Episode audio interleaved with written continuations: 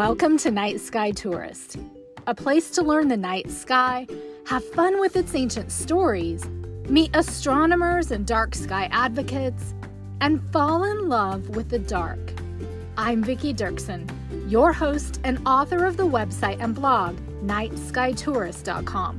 If you've never visited the website, I invite you to stop by after the podcast. Check out some of the great blog articles, browse through the resource page, and sign up for the newsletters. The newsletters have great content that is exclusive for subscribers. Are you ready for an adventure under the night sky? Let's jump right in. The night sky has been a source of inspiration for all of human history. It's inspired storytelling and art and music, navigation, and scientific discovery.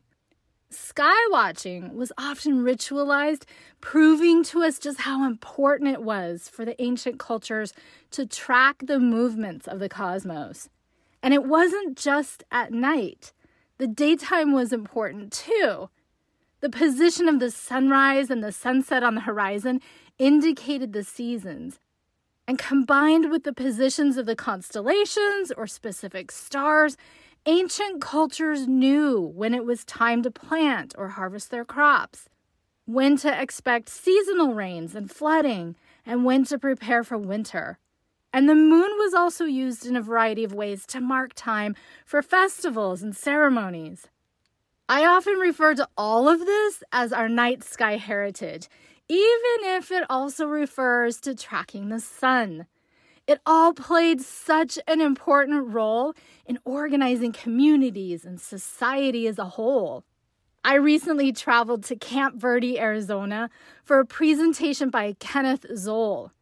He spoke about his years of researching the petroglyphs at the V Bar V Ranch site. And one of his discoveries was a rock art panel that was used as a calendar by the original inhabitants of the area. It's a beautiful example of the importance placed on skywatching. I first visited this site in 2019. I had read Ken's book titled Sinagua Sun Watchers prior to my visit. And even though I had seen pictures of these rock art panels, I was stunned when I rounded the corner on the trail and I saw how large they were. I'm thrilled to finally have Ken as a guest on this podcast to talk about these spectacular examples of ancient sky watching. Ken is the treasurer and executive director emeritus of the Verde Valley Archaeology Center in Camp Verde, Arizona. He's also a volunteer docent at the cultural heritage sites in the Coconino National Forest. He's conducted extensive fieldwork in ancient astronomy of the Southwest, and he's a certified instructor in archaeoastronomy fieldwork with the Arizona Archaeological Society.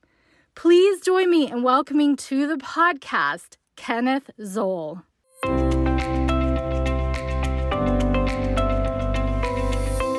Ken, thank you for joining us on the Night Sky Tourist podcast.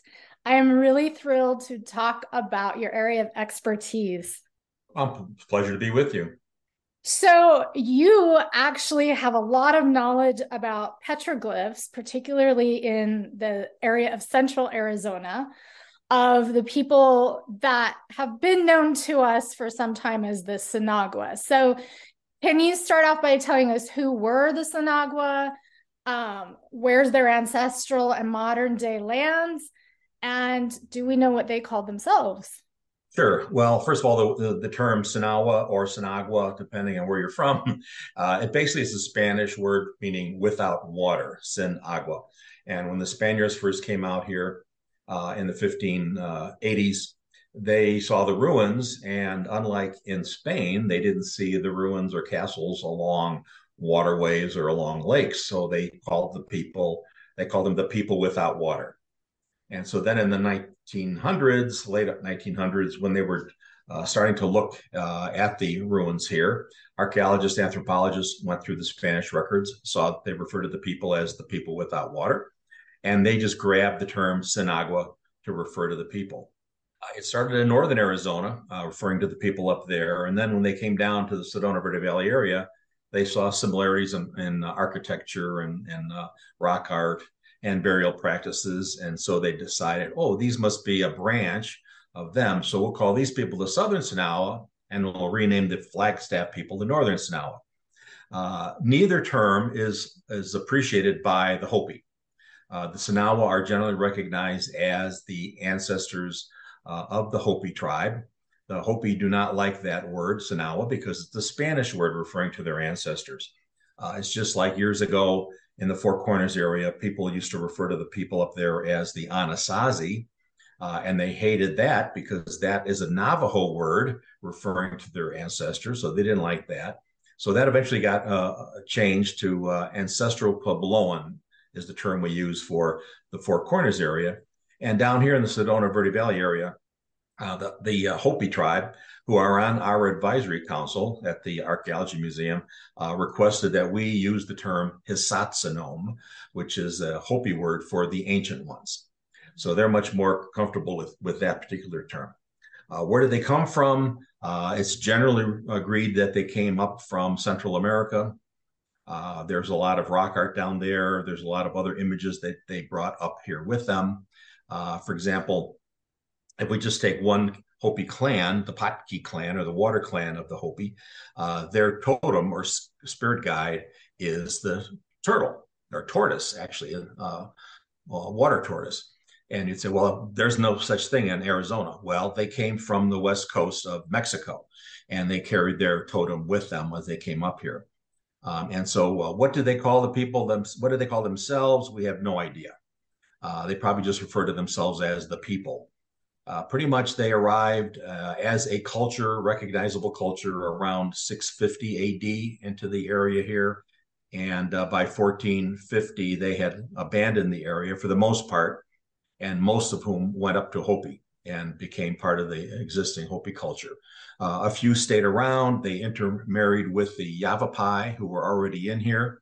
Uh, and uh, eventually the Sinagua, who intermarried with the Yavapai adopted the Yavapai way of life of hunter hunter gathering and did not build big big uh, dwellings at all. They were more into uh, earth based uh, wickiups.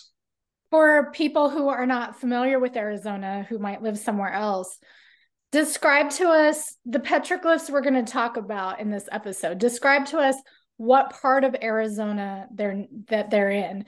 Um, you mentioned Sedona. I think a lot of people even if they don't know where where Sedona is on the map, they've probably heard of it. Sure. Well, the petroglyphs are, are basically uh, everywhere. They're in Colorado, Utah, New Mexico, Southern California, down into the uh, uh, Mayan area, Central America. So petroglyphs are everywhere. Petroglyphs are basically when they uh, would make rock art. Some people prefer the term rock art. Uh, it is when they uh, carve them on a a rock on a wall. Uh, they're literally chipping away and, and creating an image uh, on a hard surface. Uh, that's opposed to pictographs, which are painted images, uh, and they could paint that on the same rock surfaces or, or other uh, other locations. But the petroglyphs that I'll be talking about basically are basically the rock art where they carved into the rock surface, and they they take away the surface color, revealing the under color. So in uh, Sedona area, we have a lot of red rocks here, but the red rocks are covered in a desert varnish, which is actually a form of bacteria. And so when they scrape away this black desert varnish, it reveals the red uh, color of the sandstone underneath. And so they pop out um, pretty uh, pretty vividly. Uh, but over time, as they get older and older, the desert varnish, the bacteria starts to reclaim the images. So one way we can date them relatively one to another is how dark they are. So as the uh, desert varnish starts to reclaim it, the image gets darker and darker and darker to the point where it's almost uh, unrecognizable unless you have a nice shadow uh, running up against the image. Um, so that's a petroglyph. And the area that I study um, actually is uh, central Arizona. Uh, Sedona is kind of the northern end of it. Camp Verde is the southern end. Cottonwood is the uh, western end and the eastern end is basically the Mogollon Rim, which is the plateau of the uh, Colorado Plateau, the edge of the Colorado Plateau. So you have actually found some astronomical purposes for some of these petroglyphs. Um, my my interaction with it was when I visited what was called the V Bar V Ranch site, and I I believe that it's has a different name now. But tell us a little bit about finding the astronomical meanings in some of these. Sure. Well, the uh, you were visiting the V Bar V, which is a cattle brand, a V with a bar and a V under it, uh, cattle ranch. Uh, the Hopi uh, have asked the Forest Service to rename the site the Crane Petroglyph site because the most prominent image is our cranes or herons. And uh, the Hopi are not happy uh, with the name V-Bar V because uh, you come to see the petroglyphs. You come to see uh, Hopi ancestral uh, activity.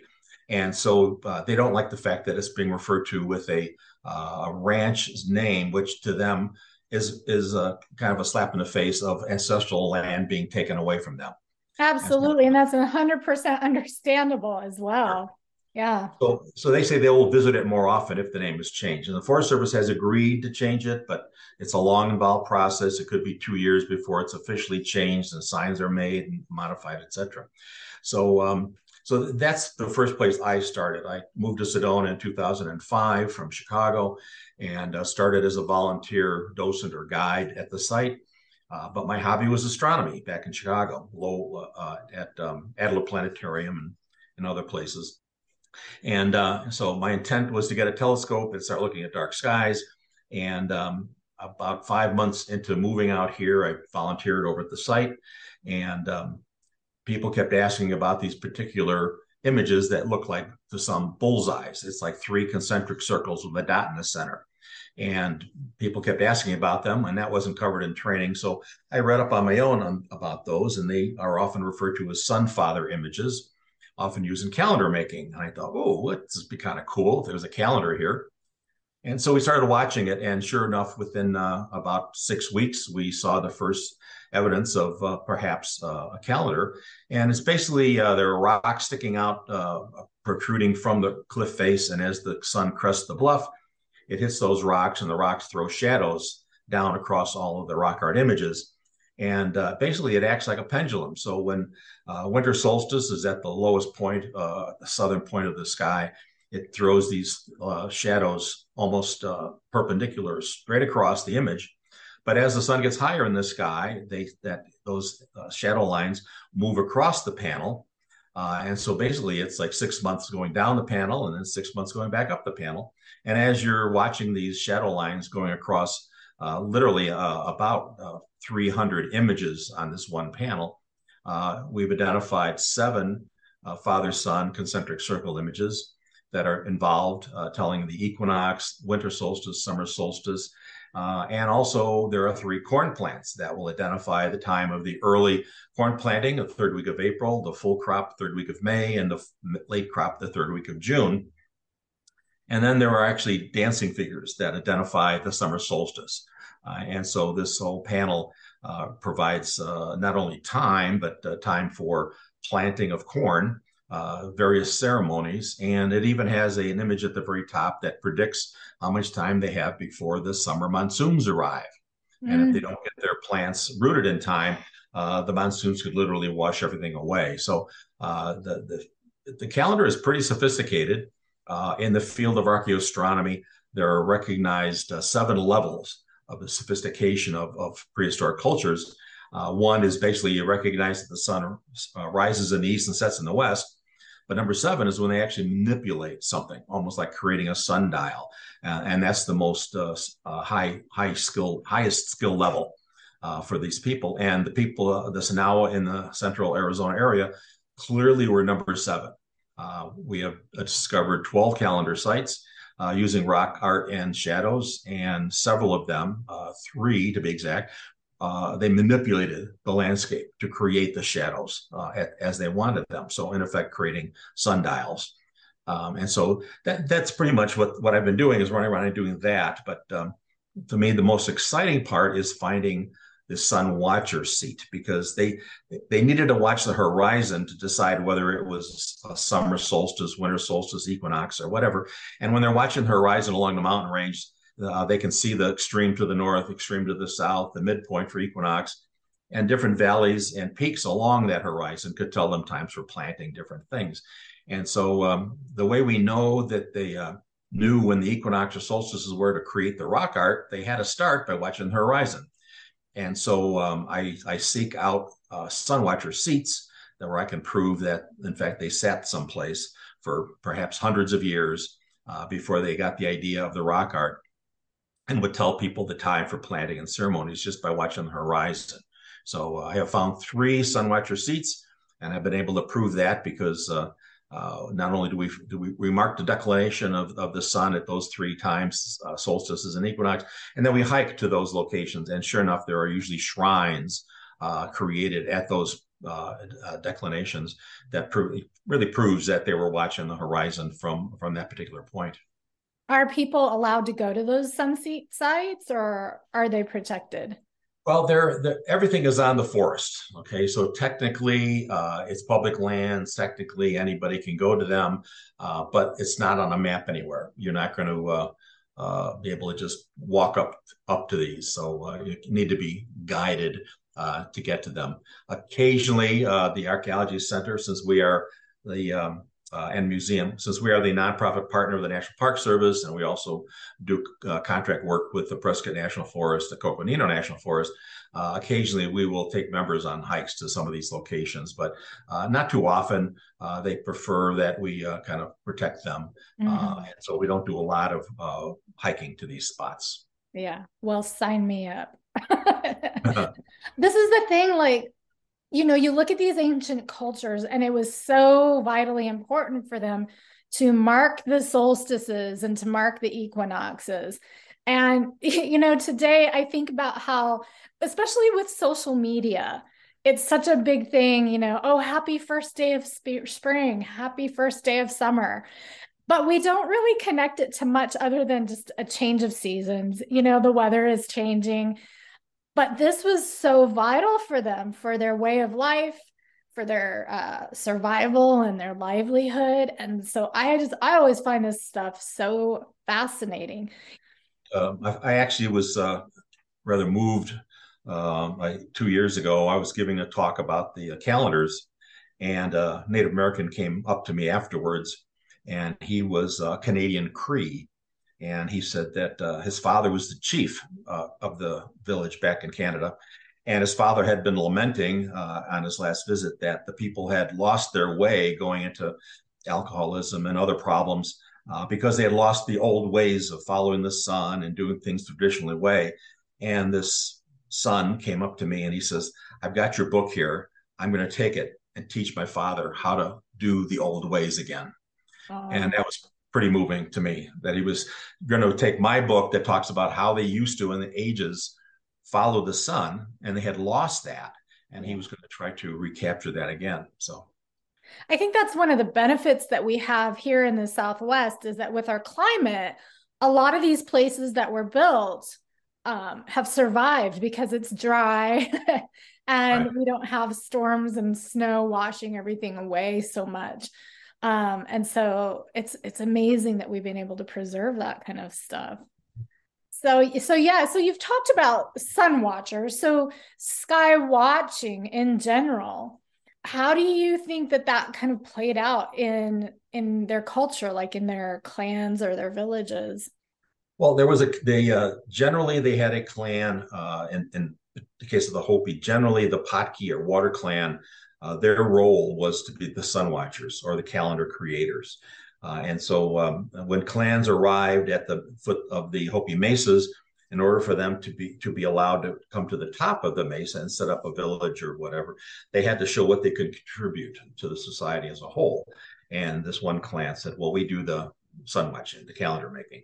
And so uh, six of the calendars that we found in the Verde Valley uh, have their symbol, which is a uh, horned lizard uh, in rock art or in, in, in pictograph or petroglyphs to kind of show that my clan clan made this. Uh, and the sun watchers were uh, and the calendars were, were obviously very important, as you said, not only for planting. Uh, you can't go by uh, when does a tree bud or when does a crocus come up out of the ground. That's not going to tell you it's time to plant because the weather could change, be extra warm or extra cold. The only thing that's totally predictable in a very unpredictable world is the sun.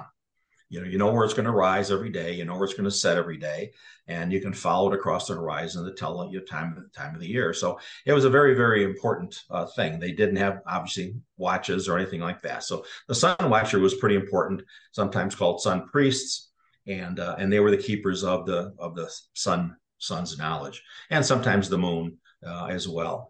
Uh, I know one of the questions you had asked me earlier about um, uh, sky lore uh, or the stars. Uh, Central Arizona, they didn't do a lot of sky watching because you have big horizons uh, to do your sun watching. Uh, the sky and, and constellations, planets, etc., are much more in the in the um, uh, area of the Navajo. I mean, the Navajo are a big open plains area. They don't have very distinctive horizons, and so they were masters of reading constellations and star passings and planet passings. Uh, whereas the uh, Hopi or the Central Arizona people, the only ones they really followed was the Pleiades, uh, the Milky Way, and the Big Dipper. Those are really the only three constellations or features uh, in the night sky that uh, there's any kind of lore attached to. Uh, we have a, there's a rock art image at V that everybody has a different interpretation for. Uh, some say it looks like a beehive. Some say it looks like the uh, side of a diamondback rattlesnake. But Hopi came one time to the site and was talking to me, and he says, uh, "No, no, no, no, that's the Milky Way." And we believe when we die, we become a star in the Milky Way. And then when you look back at that image, uh, there are little dots uh, everywhere where the triangles intersect. And so are those actually stars representing somebody that passed on? So um, not a lot of night sky lore uh, as far as the uh, central Arizona people are concerned. So you did mention the moon just know, a little bit ago. Um, do we have any anything of them like tracking the moon? Moon? Because I know that you know for the most part people are going to use those as as months, but what do you have with that? Anything? Well, there's nothing. Um, no one has found anywhere in the Southwest uh, a moon tracking calendar. Uh, one or two have suggested it, but uh, it's it's very skeptical whether that is true or not. And partly because the moon is very difficult to track. Um, some prehistoric cultures, or actually uh, Paleolithic cultures in, in, Ireland and England, would track the moon, but uh, here we don't see that as much. Uh, they would just have to look up. So uh, the moon is primarily used for female ceremonies. Uh, the sun is used by the male uh, clans to determine their time for planting or ceremonies. But the uh, females would use the moon. And so it might be like the first moon after an equinox or the first crescent moon after this event, whatever. And so uh, there is one corner at the petroglyph site, at the W. uh, Crane site, where there are uh, the predominant uh, features there are female imagery, but it's in a corner of the site that the sun never touches. And so we're suspicious that that corner might be where the women did their ceremonies or uh, did some of their teachings there because the sun never touched that corner. Uh, so moon moon watching, uh, the Hopi actually have a name for every one of the the 12 or 13 moons in the year. Uh, so they all have ceremonies associated with them, but mostly female ceremonies. I wish so much that we had some kind of connection to this kind of stuff. It's it would be mm-hmm. it would be add so much richness to our lives i think well you'd be much more conscious of of the environment you're living in mm-hmm. uh, you know, it's just too simple now to look up a calendar or look at your phone or look at your ipad to tell you uh, the time of the day or the season or whatever and uh, they they needed uh, they needed something uh, some sites for example um, like in the Verde Valley, I'm up to 12 calendar sites. There's probably another 12 or 14 that we haven't gotten to yet. And people would say, well, why do they need so many? Well, number one, they these are all separate villages. And usually, wherever you find a village or a, dwelling that had significant agricultural fields around it, there was a sun watcher there. And so uh, they were not going to go running, uh, you know, three hours to the next village to figure out what time of the year it is. So uh, that's why there are so many out here. So um, we've talked about what was the V site, um, which is being renamed, as a place that people can go to see the petroglyphs. Are there any other sites in the area that you would recommend, or primarily this one? Well, the V site is the largest petroglyph site in the Verde Valley. So, and the one site, uh, when you get there, is 1,032 images uh, on this very small panel. Um, and they're all very, very little overlapping. Um, they're very uh, careful to, uh, when they created them, to separate them. Um, so that if you want to see petroglyphs, the carved types of rock art, that's where you go. Uh, the painted images are up at Palatki uh, Heritage Site or the Honanki Heritage Site, which is uh, northwest of Sedona, but easily uh, uh, reached. there are at Honanki over 2,000 painted images. Palatki, there's about 1,500 or so. Um, so if you want to see painted rock art, you go up there. And that's one of the weird things here in the Verde Valley. 80% of the rock art north or west of the Oak Creek uh, are painted pictographs, and 80% of the images south or east of Oak Creek are petroglyphs or carved images. Uh, when they did analysis of the images themselves, there was no significant statistical difference between them. So just as many deer-like and painted, as just as many as uh, in carved. So we have no idea why the choice of medium uh, changed or was was uh, why Oak Creek was the defining line there. But yeah, Oak uh, painted images, you need to go north of Sedona, and uh, uh, the rock art images, the petroglyphs, need to go south of Sedona. You've also written books about these places. So share with us real quick the books that you've written and how people can find them. Well, they're all on Amazon, um, and uh, 100% all profits from my books go to the Verde Valley Archaeology Center and Museum. I've never made a, a nickel off any of these books. Uh, they publish them, they print them, they sell them uh, at the museum. But if you buy them from Amazon, they get a little cut from that as well. And so they're all on there. Uh, you have to use my full first name, Kenneth. Uh, Z O L L. For some reason, you type Ken, and uh, you get a bunch of medical supply stuff show up. So, so you have to do Kenneth. But I have uh, uh, the Sinagua Sun Watchers is uh, a big involved multi-year study of the uh, calendar at V Bar V. The Heart of the Sky book is of the 12 sites. Uh, I also have a chapter on meteorites found within prehistoric ruins here. Um, and uh, there's actually about six or seven books out there on rock art and other other things, but they're all all on Amazon.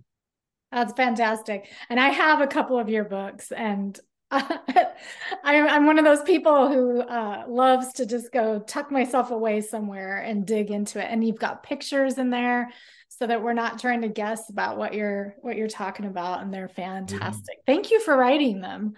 Oh, my pleasure. My pleasure. Well, Ken, thank you for joining us on the Night Sky Tours podcast. And I will have links to all these places and your books and the Verde Valley Archaeological Center in the show notes so people can just go there and click on them and take you take them right to you.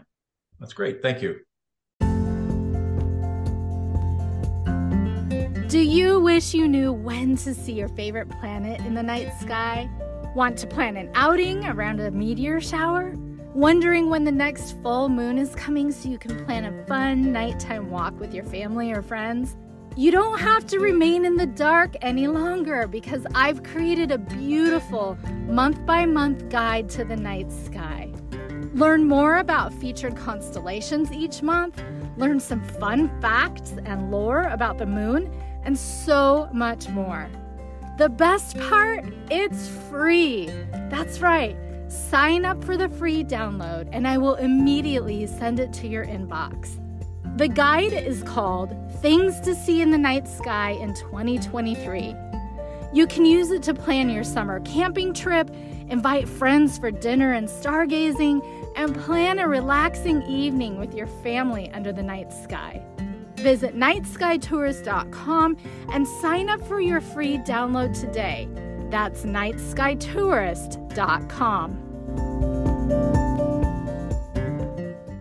It's time for our night sky tour.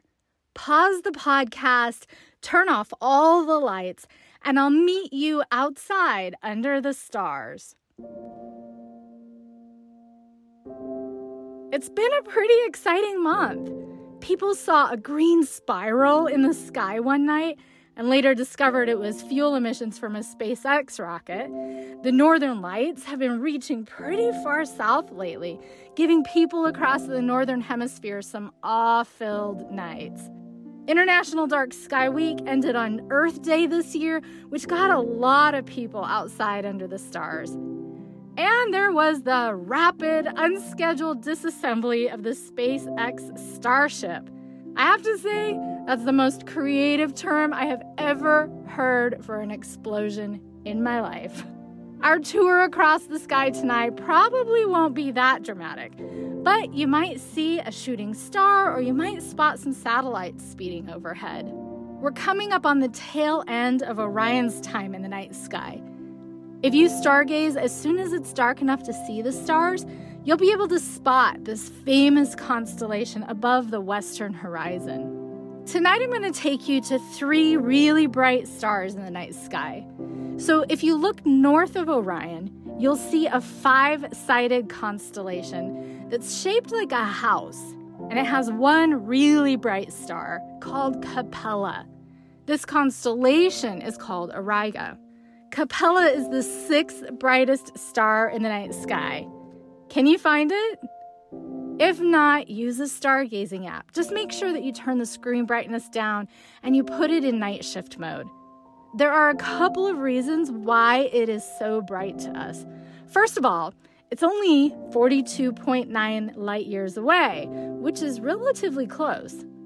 If you're looking at Capella right now, that light that's entering your eyes at this moment left that star almost 43 years ago. That means you're looking back in time 43 years. An interesting fact about Capella is that it's not just one star, but it's a quadruple star system. And of those four stars, two of them are bright yellow stars, and they're each two and a half times the mass of our sun. So that's the second reason that Capella is so bright to us. Capella was mentioned in an Akkadian inscription clear back in the 20th century BCE, over 6,000 years ago. And then later, Bedouin astronomers created constellations that were viewed as groups of animals. Each star represented one animal. So they saw the stars of Auriga as a herd of goats, and this picture was later incorporated into Greek mythology. And then in English literature, Capella is often called the shepherd's star, the shepherd of the goats. In Mexico, Capella was revered by the Zapotec people. Mont Alban is an ancient civic ceremonial center, and it's in the modern state of Oaxaca in Mexico. And it was built around 275 BCE. One of the buildings there is turned a different direction than the rest of the buildings.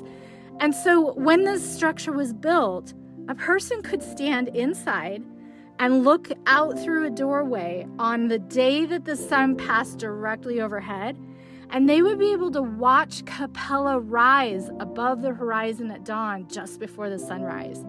And so this makes some archaeologists suspect that the Zapotec had a special association with Capella. All right, let's look at two more bright stars in the area.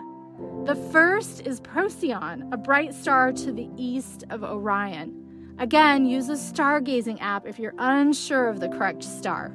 Procyon is part of the constellation Canis Minor, the little dog. The ancient Babylonians saw Procyon as Nangar, the carpenter, and he helped Marduk, their god, build the celestial sky and put everything in its proper place. Procyon was also important in the mythologies of the Macedonians, the Chinese, the Hawaiians, the Inuit, and in the Arabic speaking world. And in modern times, Procyon is featured on the flag of Brazil to represent the state of Amazonas. And finally, we'll take a look at the brightest star in the entire night sky, Sirius, which you're going to find south of Procyon. Sirius is part of the constellation Canis Major, or the Big Dog, giving it its nickname as the Dog Star. Sirius was particularly important to the Egyptians During the hottest part of the summer, Sirius would rise above the eastern horizon at dawn, just before the sun rose. And the Egyptians watched for this to happen because it meant that it was the time of the year for the Nile River to flood. And if you remember your history books, we know that this brought the nutrients to their farmland so that they could plant crops and they knew they could survive another year. And since it was so hot at that time of year, they thought that the sun and Sirius, aka the dog star, were combining their heat and making it hot. So they referred to that time of the summer as the dog days of summer. Yep, that phrase is as old as the pyramids. Sirius is a near neighbor to us. It's only 8.6 light years away, and it's coming closer and closer to us. And because of the way the Earth wobbles when it spins, Sirius is going to eventually become the southern pole star. Today, the Southern Cross constellation is roughly in the position as our southern pole stars. But in about 64,000 years, it's going to be Sirius in that position. Astronomers have calculated that Sirius will remain the brightest star in the night sky for only another 210,000 years. And then Vega is going to become brighter. And Sirius is a binary star, which means that it orbits a point with another smaller star. But Sirius is twice as big as the sun, but 25 times more luminous than our sun. For the ancient people of the Greek island of Chios, Sirius was an important part of their lives. Their belief was that if it rose clear, it meant that they would have good fortune. And if it was misty or faint when it rose, it meant that pestilence was on the way. There were a lot of coins from the 3rd century BCE that have been found on the island, and they feature dogs or stars, which highlights the importance that they placed on Sirius. But while it marked summer for the Greeks, it marked the onset of winter for the Maori of New Zealand in the southern hemisphere. For the Polynesians in Hawaii, Sirius marked the culmination of the winter solstice, where it was known as the Queen of Heaven. So that wraps up our tour for this episode, but I hope you take some extra time under the stars tonight. You've probably picked out some interesting patterns in the stars or seen some other bright stars that have made you curious, so use your stargazing app to discover more things on your own tonight.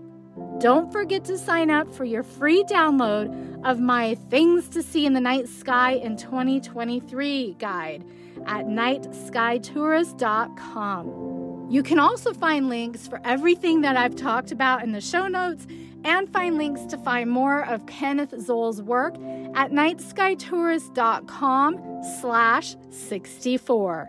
nightskytourist.com slash 64.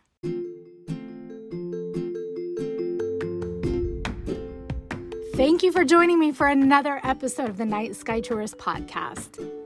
If you enjoy the Night Sky Tourist podcast, please show your support by subscribing to it in your podcatcher and leave a written review. Your reviews are really important to me and they help others discover the podcast. Be sure to visit nightskytourist.com for great articles and resources. And while you're there, sign up for the newsletter for exclusive content. We'll see you here again in two weeks. Until then, keep looking up.